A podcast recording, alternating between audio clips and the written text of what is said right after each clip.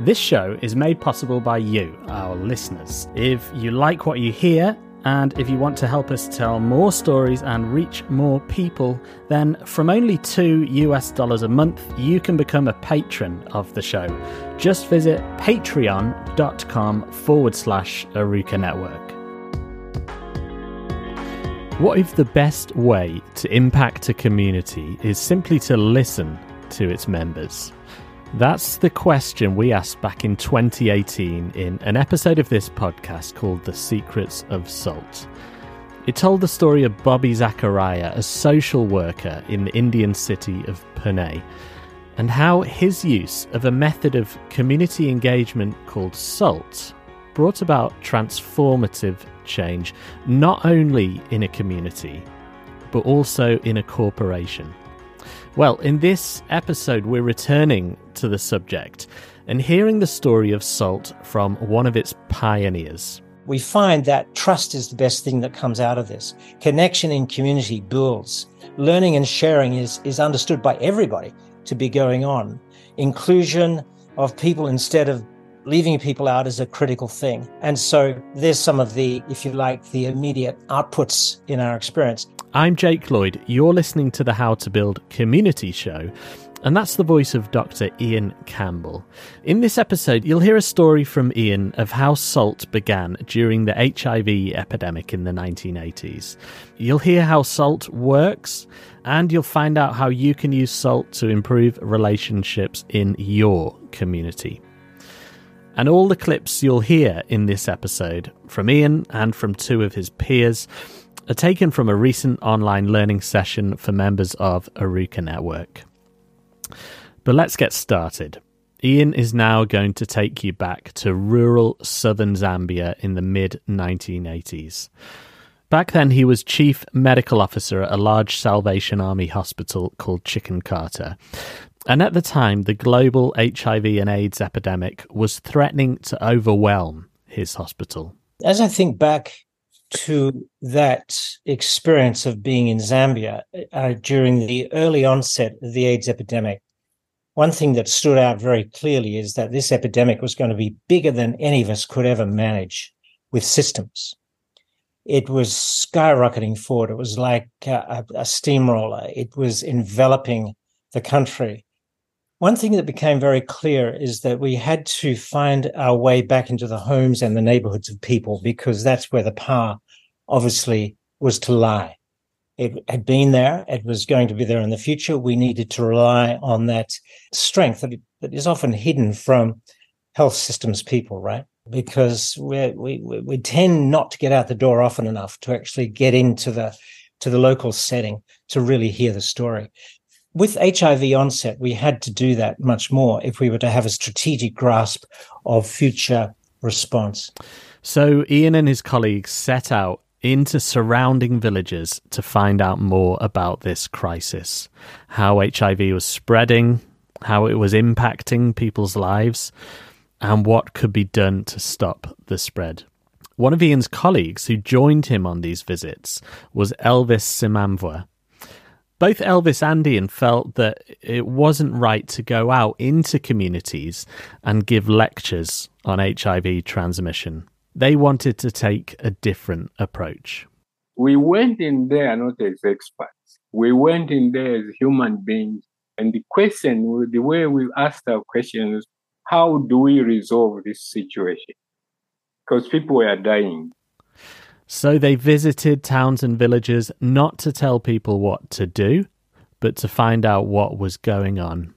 And over time, they found that the more they listened rather than lectured, and the more they acknowledged the strengths they saw in the communities rather than the problems, the more positive things began to happen.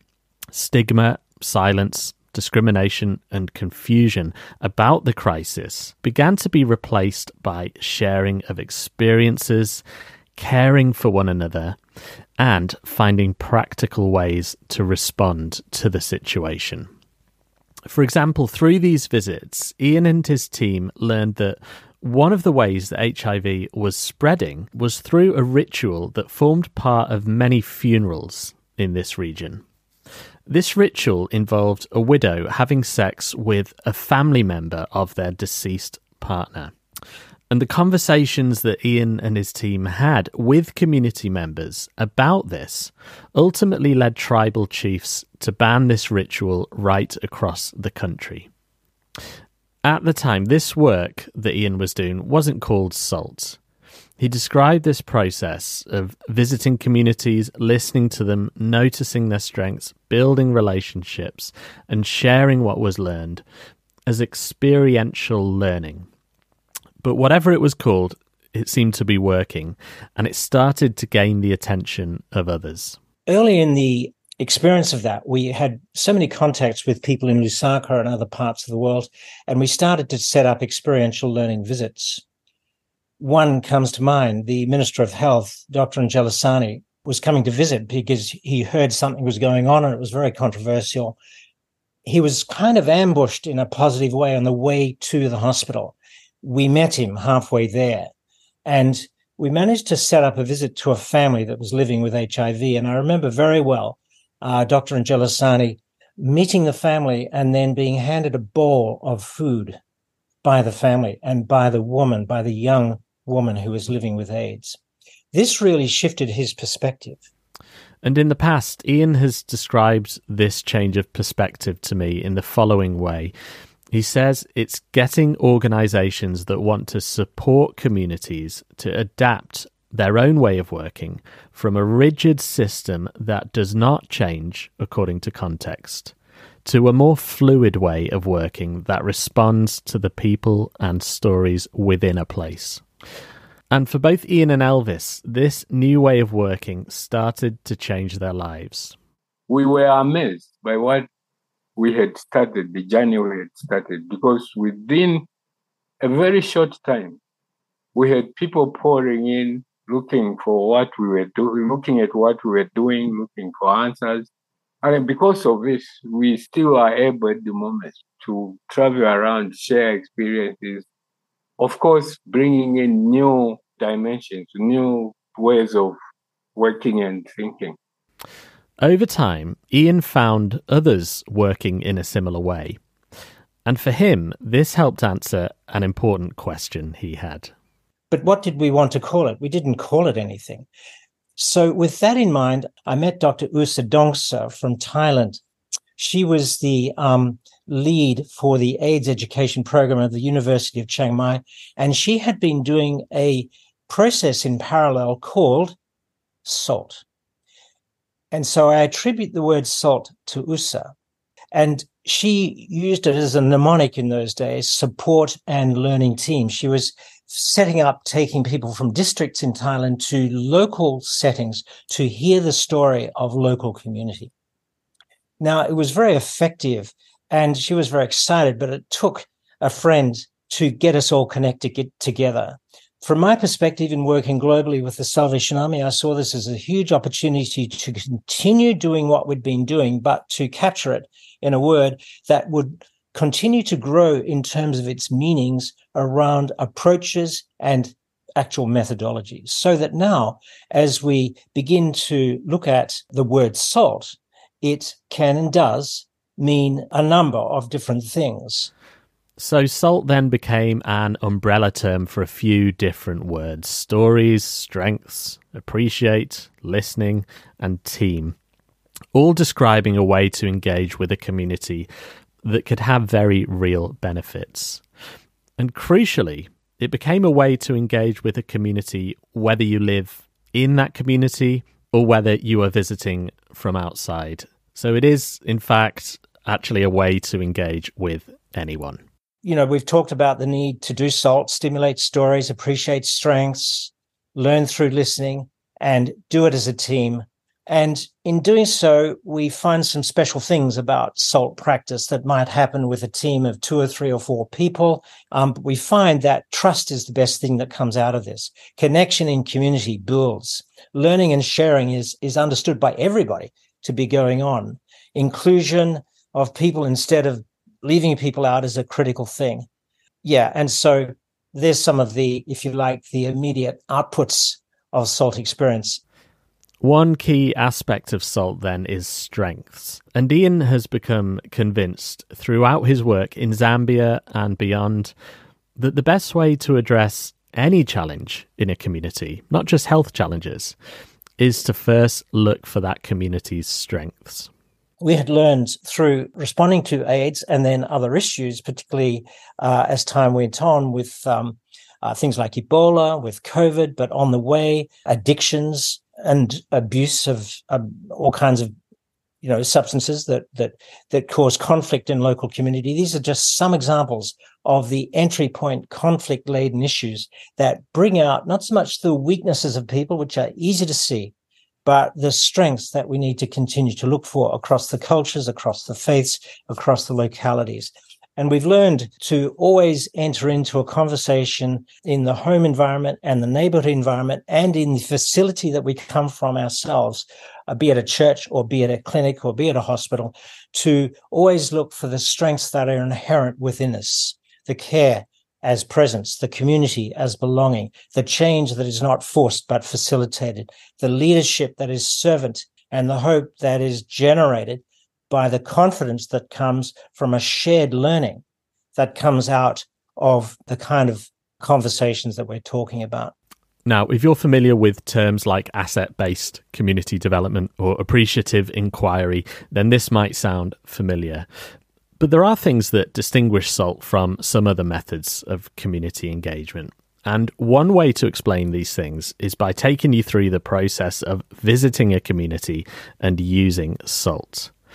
So imagine now that you've gathered one or two other people, perhaps from your community group, your work, your place of worship, and you're going to visit a home, another community group, a project, or a business. Really, any place or group of people that you care about and would like to know more about. And on this visit, you will use SALT. So, where should you start? Well, Ian, Elvis, and from Arukah Network, Robbins Odio are now going to be your guides on the before, during, and after of assault visits.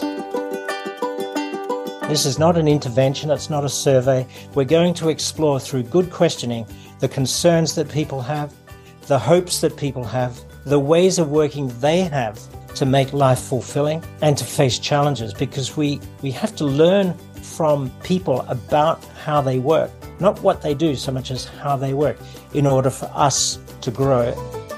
And if you don't know the community you wish to visit, find someone who does. Having people who trust you from the local setting, who can actually guide into streets and neighborhoods and homes is really critical.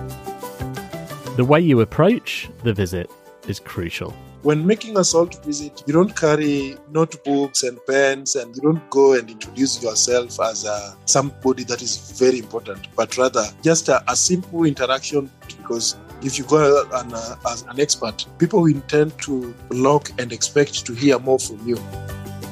During the visit, to get people talking, you need to ask good questions. So, you want to explore the concerns and also the best hopes that people have. What's the vision they have for the future that works for them?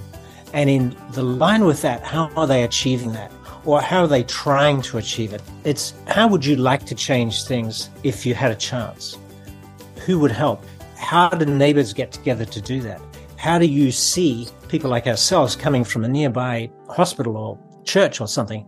How do you see us playing a part? It's a conversation that is intentionally about the local story. That's why it takes a while. It takes 30 to 45 minutes usually to get somewhere deep with that. Then listen to what they say. When you listen, when you are present with someone, they recognize it, they feel it. And then your success when you are doing so is very high. And then after your visit, it's important to gather for a debrief. And here we encounter a spiritual component to SALT. The debrief is really critically important. If it doesn't happen, you lose the learning. We have to ask three sets of questions. What strengths did we see today in the people that we visited? How did we do as a team? What strengths have come out in us? And then how did we see God today that was really surprising?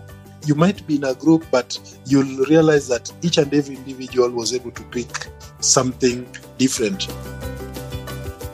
So there's your very short guide to going on a SALT visit. And that almost brings us to the end of this episode. But there are three more lessons we're going to share about SALT before that. Firstly, SALT is not just about trying to have a positive impact in the lives of the people you are visiting, it's also about changing you as well. The people who come from the center go back to that center and they do their work differently. They look down a microscope differently. They do nursing differently. They do medical consultation differently. They do chaplaincy differently or administration. And that is what it's about. Salt for the person of faith is a spiritual discipline and it's a shared spiritual discipline. And that's where team life in salt brings out deeper uh, spiritual embedding it happens in us as well. This is a this is a shared journey of change, and I think that's the critical the critical point. Secondly, it shouldn't be a one-off visit. You need to go back and visit like regularly. You don't just visit and then let it go cold. You've got to get back to a particular locality in order for the flourishing to really begin to show itself over a period of a year. And the big outcome in a year is trust. And by that time as well, there's an emergence of local facilitators who actually see how to do this and how important it really is. And invitations are coming from all sides to actually uh, come and have it, you know, done differently in other places. And so in a second year, classically, you begin to see people taking responsibility for their own actions. Action starts to take place. And that's another result. It's a, it's an outcome, if you like health related action is what we're often looking for, but that definition is very broad. I think by year three, classically, you begin to see organically the distribution of response, the expansion of it.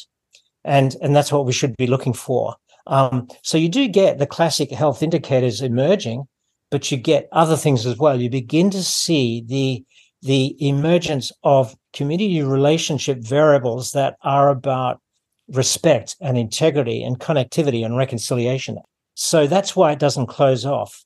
It keeps going. It is organic. Thirdly, and finally, SALT isn't just about visiting people, it's something deeper. I think SALT should actually be understood as a lifestyle. It's supposed to, should I use the word organic?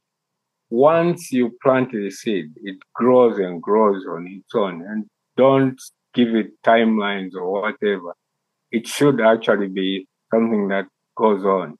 That was Elvis Simamvwa ending this episode. You also heard community worker Robbins Odio and, of course, Dr. Ian Campbell, also known as Mr. Salt. And if you'd like to know more about salt, then I do recommend as a starting point a previous episode of this podcast called The Secrets of Salt. You could also look up Dr. Ted Lankester's book, Setting Up Community Health and Development Programs in Low and Middle Income Settings, which has a chapter on salt co written by Ian. And you can read an article called Listen First that I wrote for Footsteps magazine in 2022 explaining how a SALT approach led to community transformation in Pune, India. And that's almost it for this episode. Before we go, you can help support this show by making a small monthly donation on our Patreon page by visiting patreon.com forward slash Arukah Network. You can read and download every edition of Tearfund's Footsteps magazine at learn.tearfund.org, including a recent edition on peace and reconciliation. You can catch up on previous episodes of How to Build Community online or in your podcast player. Just search How to Build Community. And finally, if you have feedback on this show or suggestions for future interviewees, then you can reach me via email jake at arukahnetwork.org. But that's it for this episode. Until next time, bye for now.